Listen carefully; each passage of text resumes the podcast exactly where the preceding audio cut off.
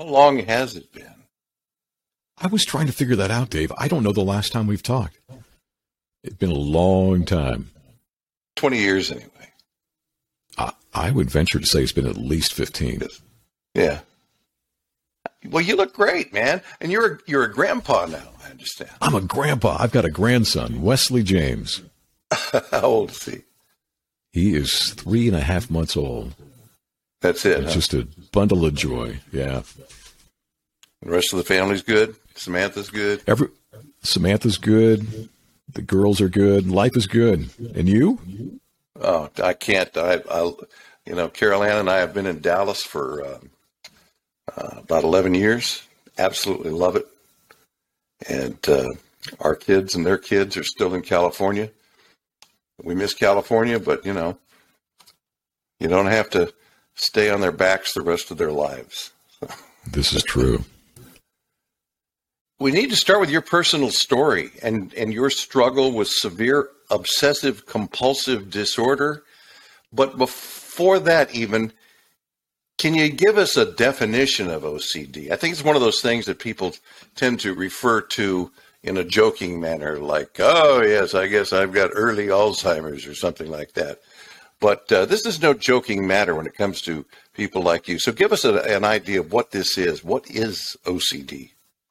Yeah, OCD is a brain disorder, Dave, and it is a combination of obsessions, intrusive thoughts that literally get stuck in the brain, and compulsions, which are these ritualistic actions that those of us with OCD take in this futile effort to try to dislodge those obsessive thoughts. So it's kind of the dog chasing its own tail. Uh, it's thought to affect somewhere between 1 and 2% of the American population at any given time uh, which means that there are millions of people out there who are struggling with this. And you touched on something really important in terms of sort of the misuse of the term. We in the yeah. community that are advocating for OCD awareness like to say that OCD is not an adjective. It does not mean fastidious or anal retentive. And a lot of people uh, misuse the term to suggest that, you know, my boyfriend is so OCD about cleaning his right. car. Right. Well, OCD is actually a brain disorder. It is a biologically based uh, brain disorder that requires intervention in the form of either behavioral, cognitive behavioral therapy or medication or some combination of the two.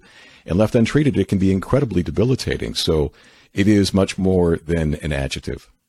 Is it something that uh, can can be uh, experienced in in terms of various severity? I mean, can somebody have absolutely just just a little bit of OCD? There is a continuum, but uh, it's, it's sort of a, a, misnomer to say that there is that we all have a touch of OCD. Yeah. I have learned over the years that we all deal with anxiety. We all have weird quirks. That's been something sure. I've learned over the years through my outreach. Um, and we all struggle with uncertainty, but by definition, uh, what we're calling obsessive compulsive disorder is a clinical disorder is in fact biologically based. And while there is a spectrum of severity, it is not something that we all have a touch of. All right, let me ask you about mine. Because I always thought this was a touch of, and maybe what I'm talking about is just, you know, a little quirk. But uh, I have this tendency to count things for no reason at all. In in terms of repetitive actions, for example, yesterday I was taking clothes out of the washing machine and putting them into the dryer, one item at a time, and I, in my head, I'm counting them. There's no reason to do that. Is is that a touch of OCD, or is that just you know, like I say, a quirky thing? Well, first, let me say that that is the most common question I have received in 15 years of doing outreach around OCD. Really? Is is this OCD? Everybody I've found has really interesting quirks, and so I always throw them back uh, this, these couple of questions. One, to what degree does this get in the way of your day? And two, to what degree of agony would you be in if you couldn't do that particular quirk? And usually for most people, the answers are, eh, it doesn't get in the way of my day at all. Right. And two, yeah, no big deal if I didn't do it. It just sort of brings me a sense of comfort. Um, is, is that the case for you, Dave, for those quirks? Yeah, exactly. Although I would say rather than bringing me a sense of comfort, I always, always catch myself and think, well, that's weird. Why do I do that? You know, but that's it. That's as far as it ever goes. Doesn't get in the way of life. You, yeah, and let me give you an interesting sort of, of contrast here. I have one of the most organized closets in the country. I when I am on my game, have color coded hangers for short sleeves, long sleeves, polo shirts, t-shirts, and so forth. Right now, I can tell you my closet looks nothing like that. But um, when I'm on my game, that's what it looks like. Now, it would be really tempting to say that's part of Jeff's OCD. It's actually not. It, it's part of what you might call an OCD or an OCPD, obsessive compulsive personality disorder, which is something completely different. Um, because it doesn't get in the way of my day and it does not bring me distress if my closet is not organized in that fashion. It is not at this very moment. If I pulled back the, those uh, curtains back there, you'd see that. Um, the distinction being that that which falls under the domain of OCD for me, my hazard compulsions, we can talk more about those. But at my worst, I had to pick up rocks and twigs from sidewalks because I was afraid that they were going to cause hazards and cause harm to people. If I didn't pick those rocks up, it would cause great distress for me to the point where I could barely get through my day, which is that other half of that equation, which is how debilitating or how much of a hindrance is it to my day. I could be completely off my game all day long because I didn't pick up a particular rock or twig. So there, there is that distinction. We all have these kind of weird quirks. A lot of people say, I like to line up the soup cans in my kitchen in a particular fashion, for example. Yeah. Is that necessarily OCD? No. Could it be OCD? Yes. It doesn't matter. And and that and well, answering that question is is the bottom line for each of us. Is that right? A- absolutely. It, it, it matters for somebody with obsessive compulsive disorder because of the distress that it raises and the debilitating nature of the OCD cycle. Um, for you, yeah, it's just a quirk. And you're in good company, Dave, because as I've said, the more I talk about OCD over the years, the more I get that very question. I've got this weird quirk where I pull my socks up three times. Is that OCD? and it's interesting. I don't, I don't know why we all have these weird quirks, but we do. Well, it's interesting in that um, because I've read, read, read your first book, and it's been a few years, and I want to get deeply into that in a minute. But um, after reading the book, and I realized these this this one this one thing, and I, I, I count things for no reason whatsoever. Uh, I thought it made me realize how lucky I am that that's all I got, you know, and how how extremely uh, invasive it must be to your life when you when you have a severe case of OCD. It really can be. It can be incredibly debilitating. And, and as I shared in that first book, Rewind, Replay, Repeat, um, it, in, in, fact, in many of those years that you knew me in Sacramento, Dave, I was just living this incredibly elaborate double life because where I was a fairly normal sounding guy on the radio, unbeknownst to listeners and even the people I work with, you and Kitty, who shared a studio with me for so many years and so forth, mm-hmm. um, I was caught in these vicious cycles day in and day out. Explain. Give us some examples. Well, this one will blow you away. You know how, how we as operators in a studio were responsible for playing commercials and checking off on an official log that we played those commercials. I, for the longest time, could not accept that I was actually playing the commercials that I was putting down on paper that I had aired. And after my air shifts, I would go back and replay air checks of those hours and go through them and make sure that I had actually played the commercials that I said I was going to be playing. Wow. that was a rather tedious, time consuming, debilitating it, pattern in it, my life for at years. At some point, at, at some point in, in all of this, and you have far more extreme examples from that book that I want to have you explain. We'll get right to that because uh, it, it is mind blowing stuff. But what I keep thinking about as I was reading the book when it first came out was, well, Jeff is one of the smartest guys I know. How does he not just go, okay, this is me. Obviously, I'm just doing this again and I can just forget about it because I don't need to go back and check and see if I hit somebody with my car or whatever it is that has got you going around in circles. Why can't your your um, uh, you know your your logic, your personal intellect take over and say, just shut up there, OCD, leave me alone. Dave, you just used a word that I talk about a lot in my outreach, and that's intellect. And intellect, I say, is the bullied little brother of emotion. Emotion is a much stronger motivator for our patterns of behavior than intellect. And what happens is those of us with the OCD brain, which we have determined, I would say we scientists have determined and proven through um, brain imaging that the OCD brain is both structurally and functionally different from the non OCD brain. I won't call it the normal brain because there's no such thing, but OCD yeah. brain versus non OCD brain, there are wiring differences. And what happens is the amygdala fires. The amygdala is our fight or flight response, and it can be triggered by a, a bear, which kept our, you know, our predecessors from um, getting in trouble because they would either fight the bear or run from the bear, um, or it could be triggered by anything real or imagined. And for those of us with OCD, the imagined triggers are just as strong as the real triggers, and we behave as if there is that real threat in our lives. So when, once the amygdala is triggered, gosh, what if I ran somebody over with my car? It doesn't matter how much intellect I might be able to wrap around that to know that I didn't run somebody over. The emotion is so strong that it, yeah. that it, with the amygdala's backing, it triggers all these bizarre, counterproductive, debilitating behaviors. I can imagine you thinking, okay, this probably didn't happen, but probably is not good enough. I've got to fix, I've got to figure this out. You're absolutely right. And the two words that always come up for somebody with OCD are what if? Yeah. What if this happened? And and fill in the blank for, you know, what, what comes after that what if. And, you know, I, I, I like to say for people who are trying to get a glimpse of what OCD feels like. Can I give you a couple of examples here, Dave? Yes, please. So you ever get an, uh, an, an ear bug, something stuck in your brain that, you oh, know, yeah. a little ditty or a song, you know, uh, it's a small world after all. You'll be thanking me in a few hours for raising that one. Okay. So yeah.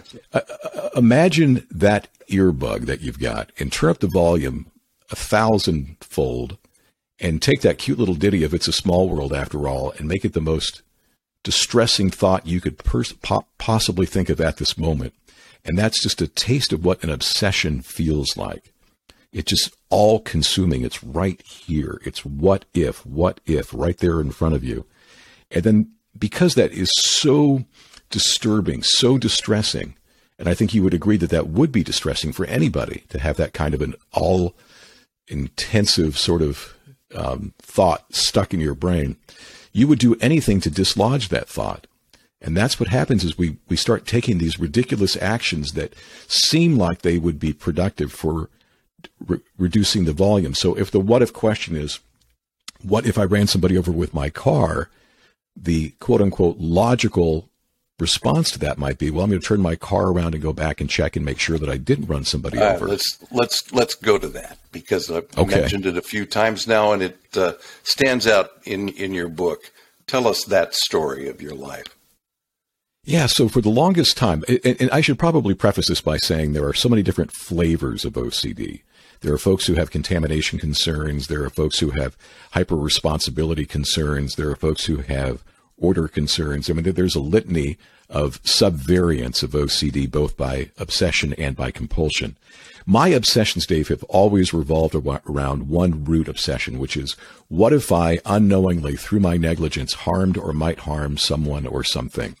It's a very common subvariant of OCD. It's called harm OCD or sometimes called hit and run OCD.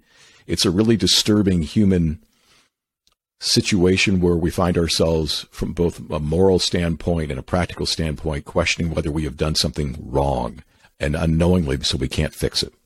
So for me, the greatest opportunity in my day to cause harm that would be significant and require my action would be driving a car, right? And so at my worst, and for so many years, when I would drive a car and run over a pothole, the car would rattle and I would think, like most people thought who would drive over a pothole, gosh, I ran over a pothole. But then that voice of doubt, which I call my uh, my doubt bully, is right there to say, well, what if dot dot dot that wasn't a pothole you ran over, but rather a body you ran over. Now, to your point, Dave, about intellect, I'm a reasonably intelligent guy. I've got a degree in engineering. I understand physics. I understand at some intellectual level that running over a pothole versus running over a human being would feel like very different things. Okay. So, yeah. I mean, for the outside person to try to wrap their head around, well, why doesn't he get that? I understand how difficult that is to understand from an outside perspective, especially if we look at it just from intellect. But again, intellect is the bullied little brother of emotion. Emotion is right there to say, oh my gosh, what if? What if you're wrong about this? What if that wasn't a pothole? And despite all intellectual evidence, you're wrong about this, Jeff, and you actually ran somebody over. So that thought would be so disturbing and my amygdala is triggered much like a bear had just been chasing after me and I've got fight or flight going in my body. I've got to do something, it feels like. So I turn the car around and I drive back and I see that there is a pothole in the road and I get a payoff, Dave. I get an immediate payoff. It's ephemeral. It's gone in a second, but it's there. I got a payoff. It felt good to see that there was a pothole in the road. I can right. explain what happened, so I start to drive off. Is that the end of this ordeal? Oh, I, I was going to say were. so. You know, most of us go, "Oh, thank God."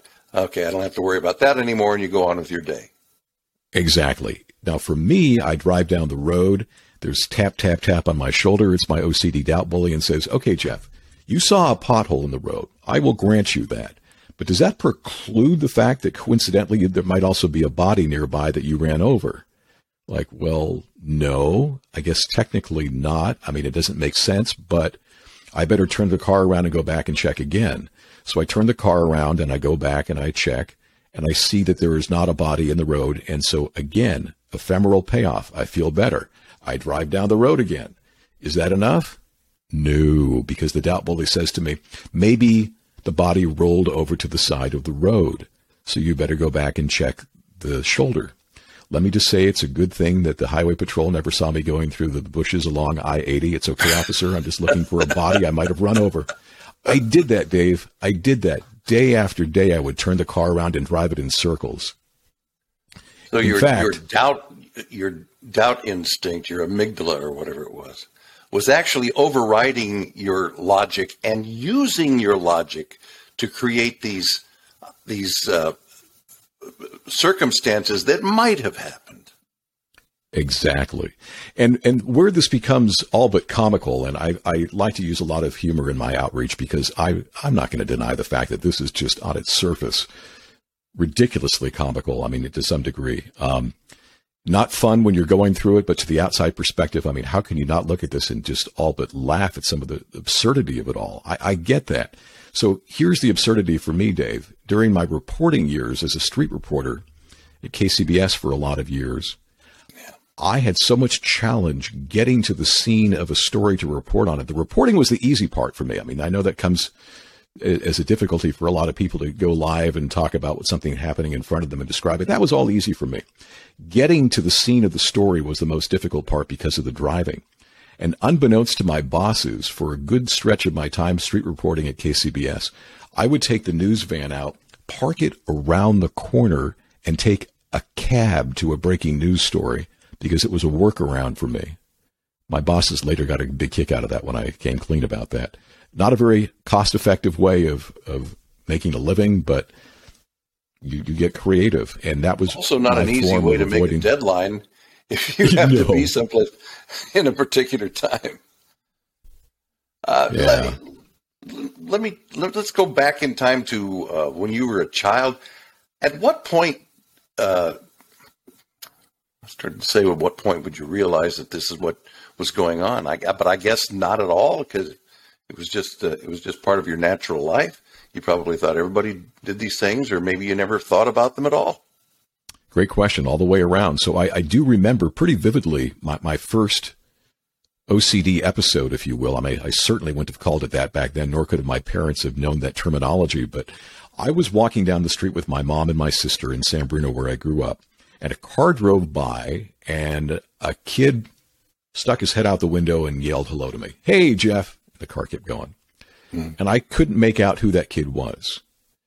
And the next day at school, I asked all my buddies, Hey, was that you who waved hi to me on San Mateo Avenue? And Greg says no, and Steve says no, and Chuck says no, and no one's copying to having, having said hello to me. And that night, it was disturbing me greatly that following night after I had asked to see if any of my friends had said hello to me and tried to take out the uncertainty of who that kid was, I lay awake in bed and I squeezed my eyes shut and I replayed in my head that whole sequence. I could see the car going down the street. I could hear the kid's voice, but I couldn't make out his his particular identity in any way, shape, or form. And it became this compulsion for me night after night after night to replay that sequence in my head. I, I now know that to be what's called mental checking, which is a very common compulsion. So I'm doing this. And I don't know, maybe a week or two into this pattern, my mom comes into the room one night. She sees I'm still awake and agitated and says, You know, what's going on? Why aren't you sleeping? And I said, I can't figure out who this kid was. And she says, What kid? And I explained the situation to her, and she remembers it now because I had asked her and my sister that day if they knew who it was. And she said, I don't understand. Um, are you afraid that kid was trying to scare you or harm you in some way? And I said, No. And she said, Well, why do you need to know? And that was profound because I remember thinking to myself at the time, I don't know why I need to know, but it feels like I need to know. And, and, you know, when I look at that and deconstruct it with all the hindsight of someone who's doing OCD outreach and has been through OCD therapy, it was an OCD cycle as a kid. You know, I was obsessing about not ever knowing who this kid was for whatever reasons. And my compulsion was just trying to remove that uncertainty by doing this mental checking. Um, the title of my first book, Rewind, Replay, Repeat, is a reference to that mental checking. I would, for years and years and years after doing my physical checking, like checking the cars and the, for bodies in the road over and over again, if I couldn't get the answers I was looking for, I would try to replay in my head the sequence that led to that shaking of the car or that mystery voice or whatever that was, always trying to remove uncertainty. Uncertainty is so uncomfortable for all of us, Dave, OCD or non OCD, that all of us in our own way do things to try to dislodge uncertainty in our lives. So at that point, as a child, did it become something of, of concern to you or at least of interest that, uh, you know, maybe not everybody goes through these things or does has these thoughts or feelings? Or does it you know even occur to you that you're different in any way? No not in those earliest years. I remember thinking that everybody must do this this must be what everybody does yeah. um, and it, it was tough for my parents in later years, once I was diagnosed and once I was doing my outreach, I can't tell you how many times my mother said, I just wish I had known. I wish I could have done something. Right. The, vernac- the, vernacular wasn't there back in the 70s. Um, we didn't talk about mental illness. We didn't have terminology for these various disorders that would later be much better known. The running joke in our family was Jeff gets worried when he has nothing to worry about. I was a classic worrier, and it was just something we kind of all laughed about. Um, What's so interesting is I had a period of laughed dormancy. about it, but they didn't. Your parents didn't think it was funny. That's a sad thing to think your your child is uh, always worried about stuff. Absolutely, absolutely. And what's interesting too, Dave, and, and and nobody has ever been able to give me a real clear answer on how this play or why it played out the way it did. My earliest memories are of OCD obsessions and compulsions, as I've just shared. But my high school and college years were essentially symptom free. It wasn't until my late 20s that adult onset kicked in in a big way. And that's when my adventures with the worst of OCD really began in the early 90s. Um, and what that period of dormancy is about, I don't know. I call them my normal years, but they sort of gave me a benchmark for what non OCD looks and feels like. And that, that was about a seven or eight year stretch there that mm. um, was all but symptom free. I'm just thinking about that. I'm trying to wonder if maybe that was part of your adolescent development, your progress into adulthood that kept your your system and your brain so uh, otherwise involved in in the world that uh, uh, you know you weren't just in a in a static state. I don't know if I I'm I'm, I'm just thinking because of uh, everything you say is so interesting to me. It's quite possible, and, and Dave, you'll appreciate this as a, a longtime fellow radio guy. Radio, in retrospect, was my therapy. Live radio was what saved me over the years, because, and I, I think you'll you'll get this immediately. OCD is is about obsessing about what might have happened in the past and what could happen in the future. When I was in that studio for four or five hours a day doing live radio, that demanded me that demanded of me that I be in the present moment. And there's no room for OCD right. in the present moment. And, you know, it took me years to figure right. this out, but my best hours of every day were those hours I spent doing live radio in the studio. Sure. I understand that completely. When I was going through my divorce, and uh, that seemed like the lowest point in my life emotionally, uh, everything else, uh, you know, going to work was, uh, I was able to put it all out of my head for five or six or eight hours or whatever it was. That makes perfect sense. Is there is there a cure for OCD? So that's a great question and, and, one I get a lot. And, and, and the short answer is that there are differing opinions on that.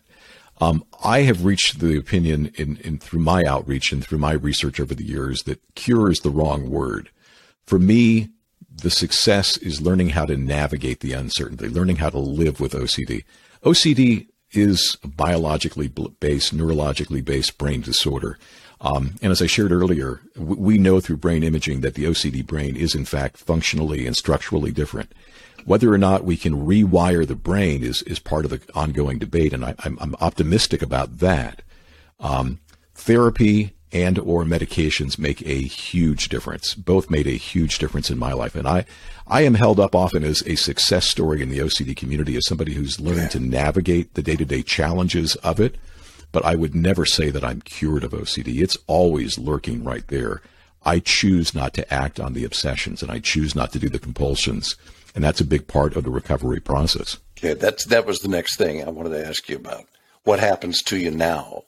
Are you able to, uh, you know, if if the whole business about uh, worrying about running over somebody came to you today, would you just, you know, tell that other part of you, screw you, go away, I've got things to do here?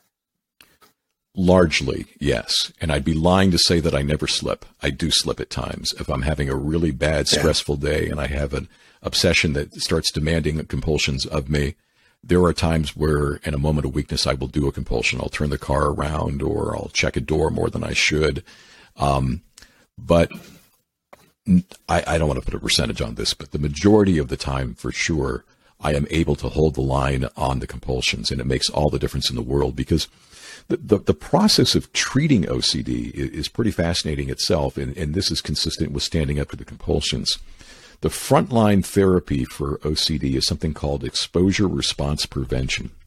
Um, I used to joke about it as being called torture therapy because really what you're doing is you're being asked to sit with your very worst fears, but you work with a therapist and you do this systematically. You build a hierarchy. So if I'm a guy who's afraid of somebody else's germs, and that's a very common subset of OCD, contamination concerns. So let's say my worst fear is I'm going to catch Ebola. I mean, again, just some completely irrational thought, but a thought that has horrible consequences. Okay. And my fear is that if I don't keep my hands clean and get other people's germs off of them consistently, I'm going to catch Ebola. Okay, just just let's say that that is the cycle right there. I might work with a therapist and build a hierarchy with that therapist that starts something like, okay, if if if I were to have to go to a public place and um, shake hands with a bunch of people who have recently been exposed to Ebola, where would that be on the scale of zero to 10? And I said, whoa, that's a 10. I can't do that. Okay. Yeah. Now, let's say you were just to go into a, a neighbor's house um, and have to touch their doorknob and not wash your hand after touch, touching the doorknob. Where would that be? And that person's been nowhere near anybody who's been exposed to Ebola. Okay, that would be a one or a two. And you build this hierarchy, this ladder of challenges and then you systematically work your way up to it where you are exposing yourself to that trigger and then you are preventing yourself from acting on the compulsion that's associated with that obsessive trigger and you learn to sit with the anxiety and and the great irony of all of this and I call it the uncertainty paradox is that really what you come to learn over the years through therapy is that the only way to effectively navigate the uncertainty, the distress of the uncertainty, is to embrace it. And the best analogy I, have ever run across, this is from a, a book called Freeing Your Child from OCD by Dr. Tamara Chansky, and I love this analogy. Remember when we were kids, we jump into a cold pool and our brains would say, cold, cold, cold, get out, get out, get out. Yeah. But we don't. We're kids. We splash around and the water warmed up. No. What happened? The water didn't warm up. What happened? Your body adapted. We adapted. We got used to it. Right. We acclimate to it. I mean, to use the clinical terms, we habituated to it. We acclimated to that discomfort. Now, if you imagine that cold pool of water as anxiety and say that most of us, by human nature, when we sit with our anxiety, habituate to it. It's just part of normal day to day living. Those of us with OCD keep getting out of the cold pool of anxiety before we can acclimate to it. And so what happens is we never acclimate to it. It always is there. It causes us great distress. And ironically, the best way to have dealt with it was to stay in the anxiety as opposed to keep running from it by doing our compulsions. Wow. That is interesting. Isn't that so? Is that yeah? Is is is that uh, is that the, the the process? Is that the prescription for people who have severe OCD? Is to uh, get therapy? Is there also a medicinal uh, piece that goes into all of this uh, uh, treatment? There, there is. There is a class of drugs, usually the SSRI, selective serotonin reuptake inhibitors, um, and there are a class of about six of those that often are prescribed along with behavioral therapy, cognitive behavioral therapy. Um, I, I, for me, it, it's it's really about learning how to change the behaviors, to change the the compulsive behaviors as we talked about here, and that's that's the exposure response prevention piece. The medication sort of bring down the volume of the obsessive thoughts, which gives you a, a, a much better leg up on trying to do the hard work of changing the behaviors. And so they're often used in connection with each other. Um, I personally am not a big fan of just doing medication without changing the, the behaviors themselves because I think that's sort of putting a bandage on the problem.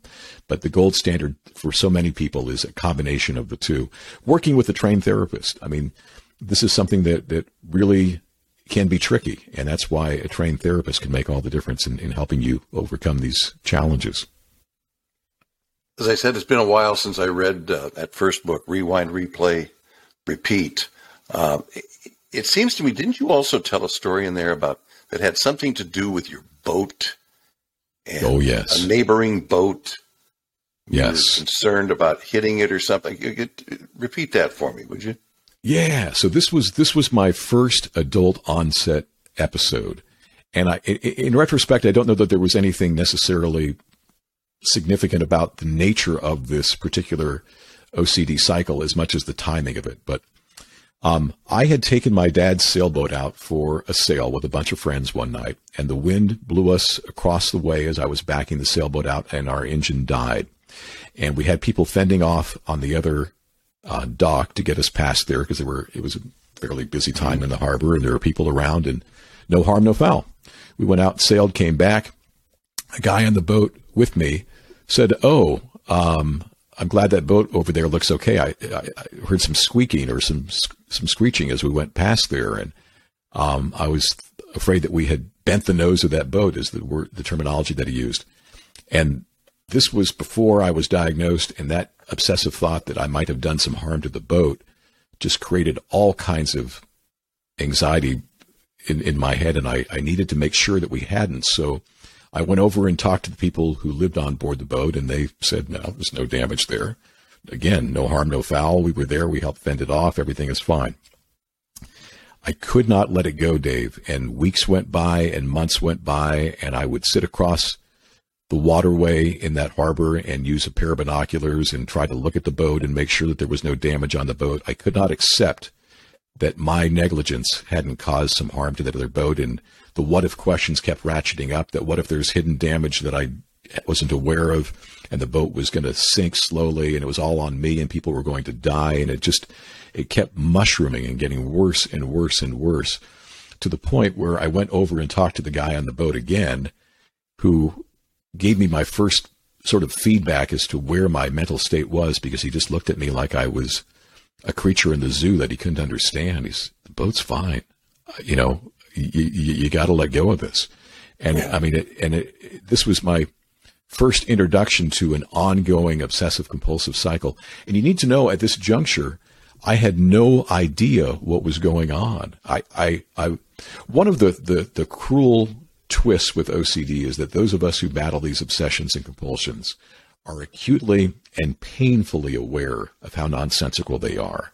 Again, intellect and emotion. Right. Intellectually, I understood nothing happened that day. I had taken the, the right precautions at the time to fend off. I went over and talked to the people in, who potentially were involved and harmed. There was no harm, but I couldn't let go of it, and I didn't understand why I couldn't let go of it. And this was ultimately what led me to my first venture into the world of mental health therapy when I realized that this was just not normal behavior. It was all consuming. It, it, it just, it brought me down and down and down with each passing week and it went on for months. Through everything you've learned since then, uh, is this a problem where people often try to, uh, what we say, medicate themselves with drugs or alcohol as opposed to looking for uh, some sort of therapeutic re- relief? I've seen that happen far too often, and there is growing research now on the comorbidity, as they call it, between addiction and anxiety disorders, and there is definitely a pairing that is problematic. And um, yeah, people are looking for relief from that all exhausting, intrusive nature of the obsessive cycle that it, it just wears you down. And without therapy, untreated, OCD, you know, causes major lifelong problems for people. It's it's debilitating. You have uh, you have two daughters now, as we said earlier. You have a brand new grandson. Is it is this something that uh, is a genetic concern? Uh, can it be inherited? Have you worried over the years about your daughters having uh, any degree of this? It can absolutely be genetic. Um, and and one thing that that's interesting, and I will just sort of weigh in on this for for privacy standpoint. I don't don't talk about their challenges one way or the other too often. Right. Um, sure. But sure. but but I can share with you that the daughter of mine who was exposed to most of my worst years of OCD and, and watched me checking um, and rechecking and was actually pulled into some of my rituals over the years, uh, did not develop patterns, anything like what I was going through. And I, it, it sort, of, sort of speaks to me about the nature versus nurture aspect of this debate with OCD and so many mental health challenges is that the environment that my older daughter grew up with, with me and my checking and rechecking and obsessive compulsive cycles, if it were to have triggered her environmentally, she would have developed these patterns, and she never did. And and I, I, see a lot of families where there's that genetic thread that does run through. Oh, that's wonderful to hear. And again, you know, with com- complete understanding as to the sensitivity of of uh, your personal life and your your family. But I'm curious as to, in a gener- general general way, or as specific as you wish to get. That's up to you. But how has this affected you through your life with other people and relationships and your marriage and so forth? Yeah. My, my wife has been described as a saint over and over again, Saint Samantha, because what she has had to put up with. And, and one of the really challenging aspects of living with, or, or just even supporting a loved one with OCD is there is a counterintuitive nature to what is best for your role in that relationship. When somebody is going through great pain, our natural inclination is to comfort, right?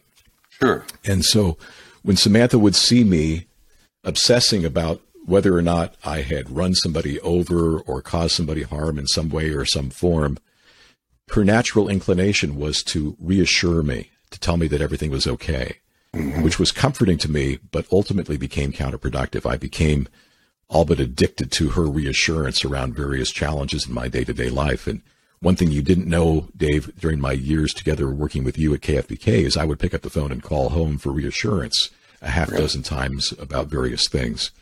And ultimately, um, my therapist, when I was getting the right treatment, uh, brought Samantha into the mix and helped her understand that, you know, she needed to take, behavior, needed to draw some lines that separated supporting from enabling in terms of her role in this process and that there was often going to be a lot of tough love and saying, Jeff, I can't provide that comfort to you right now. You know the answer to that question you're asking Yeah. me. I'm not going to tell you again that it's okay. Um, so that was really challenging for Samantha, and she's been through so much with me, and I am so grateful for all of that. For the kids, yeah, it was tough. Um, in fact, I was just recently having a conversation about parenting with OCD, and there are so many challenges around that as well. And those challenges can really fall on the kids often as well. Um, I had daddy rules when the kids were out, which meant that they couldn't touch anything because I was so concerned about their harming products in a store or bumping into other people, and that being part of my harm responsibility, my hyper responsibility concerns. So the daddy rules when the kids would go shopping is they couldn't touch anything on a shelf. Well, I mean that that's not a healthy way to bring up your kids. And fortunately, mom was there when dad was not around to say daddy rules don't exist today. Um, but there, there, and, and then beyond all of that, Dave, the ultimate compulsion, and we really haven't talked about this yet, but the ultimate compulsion is avoidance.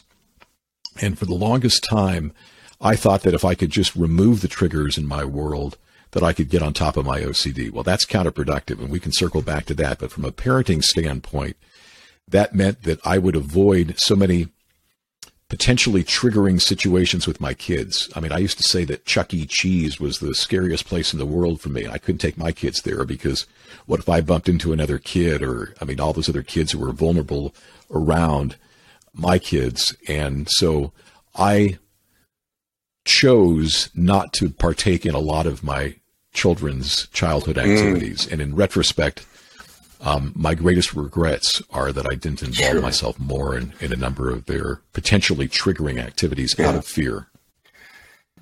Through everything you've told me so far, it seems like, uh, anecdotally at least, the uh, experiences that you've had to deal with always come back to a fear that you have done harm to somebody else or that you may inflict harm on somebody else. Is that a common thread?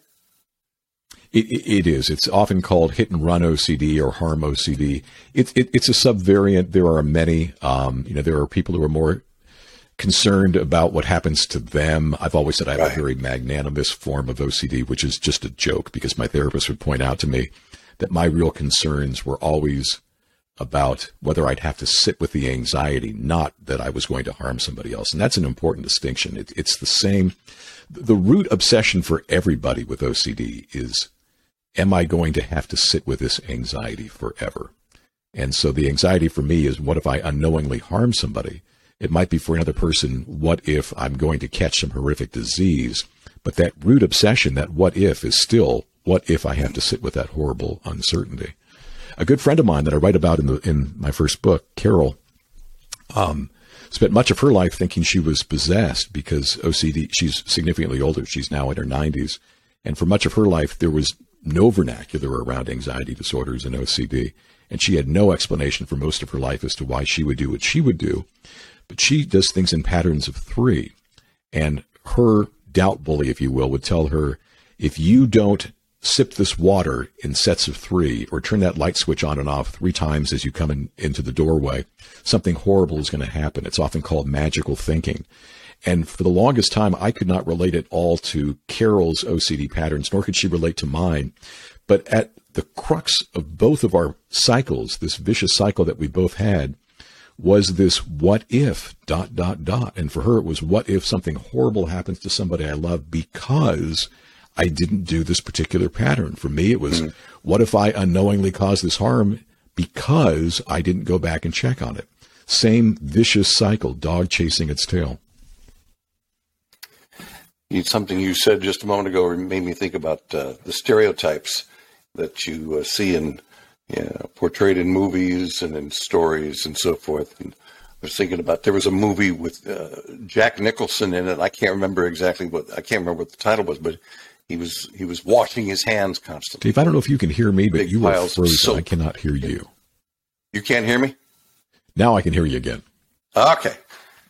I was just saying you were talking about something that something you said made me think about stereotypes in fiction, you know, in movies, TV shows, and so forth. And uh, I remember there was one movie, I don't even remember what it was called or what it was about, but Jack Nicholson was a guy that. as good uh, as it had- gets Huh? Good as it as gets. good as yes. it gets. Where he's washing his hands constantly, and he always had this soap and so forth. And and and what about the TV show Monk? You know, he would he had these little motor things that he would do obsessively. Uh, but other than that, he was a brilliant, you know, a brilliant detective. Does it bother you a little bit to see some of these stereotypes that are misportraying or at least not showing uh, the depth of a problem? Well, you know, it, it's so interesting, Dave. When I first went public with my story, which would have been about 07, 08, um, Monk was hugely popular, and I would get that question a lot. How do you feel about the TV show Monk? And I know there were people in the OCD community that were sort of offended by it and felt like it was just paying lip service to how difficult the challenge is and so forth. Um, for me, I saw it as a conversation starter, and if it allowed people to have a little bit of a window into my world. I thought that was very constructive. The only, my biggest complaint about Monk was the poor guy didn't get any help. There is help. There is hope for people with OCD. And this poor guy never got the treatment that he needed. Um, as good as it gets, I thought portrayed a lot of the OCD very well, but you know, Jack Nicholson's character was also a real a-hole in the whole thing. And that's not necessarily a trait that comes with OCD either. I like that's to point not helpful, right? Yeah. Um, but I, I, do think that these portrayals often are very good conversation starters. I'd really like to see, as, as, an OCD awareness advocate, I'd like to see the hope of treatment portrayed more more broadly. That's that's sort of less interesting from a media perspective to watch somebody go through therapy than it is to show them doing their compulsions. Um, but yeah, you know the other thing that just bubbled up for me, Dave, when we were talking about when I first went public do you remember when I came down to L.A. on that little book tour I was oh, doing? Yeah. And you schlepped me all over the place. That well, was more helpful than you station. know. Pardon me? You did, but uh, that was more helpful than you know. Um, that was a, scary time for me going public, and just to have a, a, buddy in a car driving me around L.A. really helped a lot. And I, I don't know that I have ever thanked you for that over the years. you right. didn't hit anybody. I would have made you turn the car around. Trust me that was a fun day for me. I really enjoyed it. I sat out there in the parking lot while you were in doing an interview on the NPR station there, and uh, I was right. able to listen to that. And then you got in the car and we talked about the conversation, and off we went to wherever else we went. Let's talk about the other book. Um, I, honestly, Jeff, I wasn't even aware of this one, or maybe I had been aware of this, but I've forgotten. Uh, you wrote something else called "When in Doubt, Make Belief," and uh, that goes beyond OCD, and I'm fascinated by that because I've always been fascinated by psychology. And there was a period of time when I was going into college, and I thought psychology is what I want to do. Uh, then radio, mm. you know, uh, swept me off my feet, and I gave up on college. But uh, tell us about that book. Uh, well, thanks for asking. And and to make this make sense, I need to take you back to August of 1997. I was in Sacramento at that point, and I was at my wits' end. And I have to share with you a story about what turned everything around for me. I was properly diagnosed at that juncture. I had been misdiagnosed a couple of times before that led up to my discovering who I am and who I wanted to be based on what I read in a book called The Boy Who Couldn't Stop Washing, which was the first time that I recognized that I had OCD. So once I got myself to the correct diagnosis, I got myself to the correct treatment. But as I've shared with you, that treatment is really challenging. I mean, I joke about it being called torture therapy um, because you are being asked to sit with your very worst fears. And I went through the motions of doing that, but I really didn't give my all to that process because I was lacking some motivation and I didn't know it at the time. But I didn't put my all into this. And I got into this state where I was really feeling a lot of pity for myself, to be quite honest, that no one or nothing could fix me. And I had been through several therapists. I had dismissed a couple who didn't fix me. That was my mindset. And I'd been on and off medications and I had read every book that I could about getting better from an anxiety disorder and no one or nothing could fix me. And, and one night a hot, sticky night in August in Sacramento. I'm out in my backyard and I'm in my hammock and I'm staring up at the mighty heavens overhead. And I hear myself blurting out these words, which make no sense to me at the time. I say, Show me how to turn around this crazy life and I'll share my story with anyone who will listen. I thought, well, where did that come from? But it was pent up really? inside me. Yeah. Was that, and did that literally come out of your mouth? Or was that it literally no? It literally came out of my mouth. Wow. I literally came out of my mouth as I'm just staring up at the stars overhead. I thought, whoa, where did that come from? And I waited a couple of days and to see if the instruction book came drifting down from the mighty heavens. It did not. But Dave, something profound happened in the wake of what I've come to call my bargain with the stars. I turned that bargain on its head. And I said to myself, you know what? I'm a guy who's comfortable behind a microphone. I'm comfortable talking to groups of people. I'm in a good position to share a success story about getting better from OCD. I am going to go public with my story and talk about getting better from OCD. Only one small problem. I had no success story to share. But I put the proverbial cart before the horse and I said to myself, you know what? I am going to get better so I can tell my story. And without calling it out as such back then, I identified what I've later come to call a greater good goal, something bigger than myself. Now, this might sound trite, but I'm going to tell you right here and right now that I strongly believe that purpose and service are much stronger motivators than doubt and fear. OCD is all about doubt and fear. My doubt bullies hallmark cards were doubt and fear. And when my doubt bully said jump, I would say, how high? I mean, I did not put myself in between the obsession and the compulsion. I just did that compulsion immediately. And what I realized was that if I could hit the pause button and find a way to be of service to other people and through through that service develop my own sense of purpose, I could stand up to my doubt bully. I didn't know a lot of this. This is sort of unfolded, but what I did know is I was going to take a year and I was going to journal everything about life with OCD. And in a way that only somebody with obsessive compulsive personality disorder, OCPD, could do, which is something I also am challenged with. Um, I did all of my journaling on little three by five cards that I stacked all around the house. I had three by five cards that were my success cards. I had my setback cards. I had my lessons learned cards. And every day for exactly 365 days between my, well, I forget which birthdays they were, but between my, it was an entire calendar year from one birthday to my other, the next, from 1997 to 1998, I journaled everything. And I also went back to my therapist, whom I had fired because she wasn't fixing me. And I told her, I'm ready to do the hard work. And nothing magical at all happened during that year other than I had a motivating drive to get better. And that drive was to do something constructive with all the crap I had been through. So I journaled for a year and lo and behold, I got a lot better, Dave. Um, and I told myself, I'm going to do something with these with these three by five cards at that point, and I spent another year writing a really bad first draft of what would become Rewind, Replay, Repeat. And then I spent nine more years rewriting and rechecking and re-rewriting and re-rechecking that manuscript until the point where ten years after my bargain with the stars, I went public. And when I went public, I went from about five people in my world knowing what was going on to anybody who wanted to spend thirteen ninety five on a book knowing what was going on. And that's that's about the time that you and I were down in LA driving around doing some um, publicity talks. Yeah.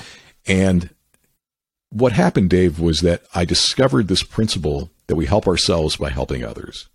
Again, might sound trite, but I'm here to tell you it's as profound a principle as I have ever discovered. And what I came to find was that the more I got out there and shared my story, the more advocacy I poured myself into, the stronger I got. Now, I was still doing the therapy, I was doing the ERP, but I had the motivation, I had the reason to stay in that pool of cold water. I had the reason to sit with the anxiety because either was something constructive I could do with it. And was that's it, how I came to be fascinated by this whole principle. Was it motivation or was it another form of obsession? You know, th- that's a great question and something that all of us with OCD have to ask ourselves at all times is am I doing this as a form of compulsion or am I doing this for something that is in fact productive in addressing my OCD? For me, the outreach has always been the latter. It's always been something that scares me, but be, but because it is an opportunity to help other people and develop my own sense of purpose, it motivates me and it motivates me to do the hard work. What I've come to find is that usually fear and doubt will direct me to the comforting option, the compulsion, even if it's just ephemeral. Fear and doubt want me to find comfort where purpose and service want me to find a way to empower, whether it's to empower myself or to empower other people. I talk about purpose and service being opposite sides of the empowerment coin. That for me has been the motivation to do the hard work that has gotten me better over the years. And then what happened is I started doing all this outreach and I network with all these amazing people who were doing not only uh, mental health outreach, but also physical health outreach, cancer survivors who were helping other cancer survivors. And the one thing that we shared, the, the common piece for all of our advocacy, what I've come to call adversity driven advocacy, is that we found this principle that the more we helped other people, the more we helped ourselves with motivation. And that led to the second book, When in Doubt, Make Belief, where I interviewed a bunch of researchers and other people who were doing this advocacy. And we all kind of shared what we believe were the, the, the underpinnings of this, this notion that we help ourselves by helping others. And then once the book came out, I continued to evolve that whole outreach to the point where I founded A2A back there, the logo in the background, Adversity to Advocacy, which is a nonprofit built on the whole principle that we help ourselves by helping others. And that, that's been the journey. And at every step of the way, a big part of my own therapy has just been finding the sense of purpose through this service that I am able to provide through the outreach afforded me by A2A and other mental health outreach. Have you ever considered the possibility that maybe you are divinely inspired and that this is your purpose? Absolutely. And, and divinely inspired from the standpoint of, I believe there's a, a bigger picture beyond what I can see. And again, my part is just to try to do something that allows me to develop my own sense of purpose and be of service to other people and then let go of the rest of it. The letting go is the toughest part for anybody with OCD. It's tough for anybody. Um, but that's been the, the, the faith-based piece of this whole thing is just trying to do something constructive with my time on earth that is more productive than chasing my tail and going and turning the car around over and over again and checking my doors and windows. So tell me just a little bit more about the uh, A2A Alliance. You you co-founded this thing. What is it? Yeah, so it's it's a, a relatively small nonprofit, but we've made it 11 years now, and we have three mission statement purposes. The first is to network leading adversity driven advocates. These are people who are established in their own advocacy arenas, cancer survivors helping other cancer survivors, folks with depression who are helping others with depression, and so forth. We've networked, I believe, 80, 85 of these leading advocates across the country. When I say we network them, we've brought them into our alliance and we try to support one another through that work. The second piece of our mission is to provide pathways to advocacy for others who are looking to step into advocacy. So we've created projects like Project Hope Exchange, which um, is an opportunity for people to call a number or to go to our website and use the online interface to record a 30 second audio message of hope. And what we've discovered through this project is that people who are leaving those messages are getting as much hope out of that process as the people who are coming to the exchange and listening to those message messages. Again, it's all about helping ourselves by helping others. And then we we try to provide some podcasts and other opportunities for people who are stepping into advocacy to have an opportunity to use our platforms to share their stories. So that's the second piece. The third piece is to showcase the research that is behind all of this that suggests that this is more than experiential. This is empirically supported science. And there's this great body of empirical knowledge that's developing right now around purpose and service and resilience and empathy and, you know, clinically conducted, empirically driven studies are showing that altruism and service and empathy benefit us not only psychologically but physiologically as well, and that's pretty cool stuff. So that, that's pretty yeah. much A2A in a nutshell. Seems to me that through your through your experiences, your development, and your understanding of of OCD and uh, other things that may come into play for people uh, kind of, uh, you know, uh, adjacent to their OCD. Seems to me that all everything you're learning is taking you down a road to appreciate an appreciation of human nature that uh, most of us don't have. Things that we take for granted, understanding that uh, that uh, you know life is pretty special, and we're all very unique, and you know we need to we need to help each other in order to deal with some of the downside of our unique personalities. Yeah, it, it, it's so true, Dave. And as I shared with you back in '97 when I made my little bargain with the universe, I, I called that particular time period of my life my pity party years. And I felt sorry for myself because it wasn't yeah. fair that I had to deal with this OCD when so many people didn't. What I didn't realize at that juncture is we've all got our burdens. We've all got our demons. We've all got these challenges in life that we need to navigate. And you are right. You know, coming to understand that and coming to understand that there's this universal thread through all of our challenges that if we can apply those challenges in constructive ways to help other people, that's the magic sauce right there. That's been a gift beyond anything I could ever have asked for. What's uh, what's in the future? What are your plans?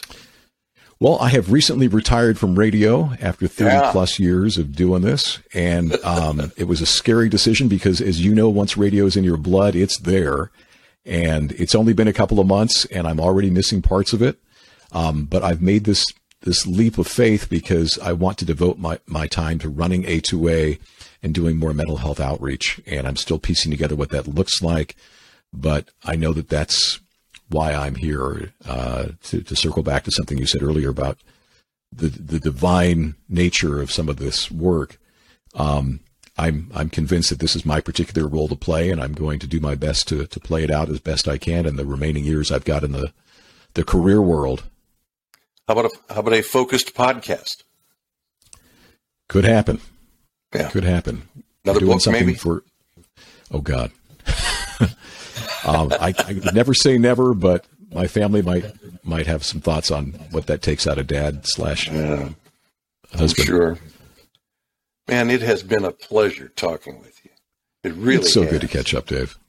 Well, you know, when we were working together, we weren't really working together. I was working in the mornings and you were working in the afternoons, and we'd cross paths once in a while.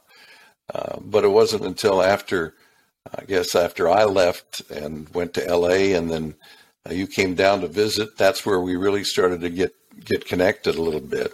Yeah. And uh, I, you know, I always had an immense appreciation for your talent and your professional abilities.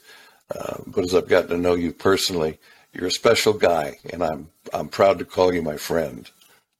Oh, thank you, Dave. That means a lot to me, and, and I will say that a I've just always looked up to you as a broadcaster. I I studied your morning show broadcast when I was at KFBK and learned a lot from you. I mean, I just I love who you are as a broadcaster. But bigger than that, you are a guy that has never compromised his values in your career, and I've always admired that about you as well, Dave. You are the same guy on air and off. And again, you are driven by a professionalism and a passion for what you do that is, is really unparalleled.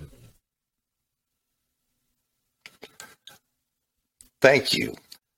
Jeff Bell, again, the books are called Rewind, Replay, Repeat. That's the first one that tells all about Jeff's experiences uh, with his OCD.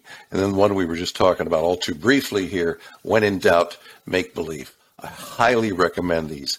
Whether or not you have any personal experience with OCD, it's just really great to understand uh, some of the, the, the, psychology of human nature and some of the things that people do have to uh, deal with. Jeff, we'll talk again, okay? I look forward to it, Dave. Thanks for the opportunity. Good to see you, my friend.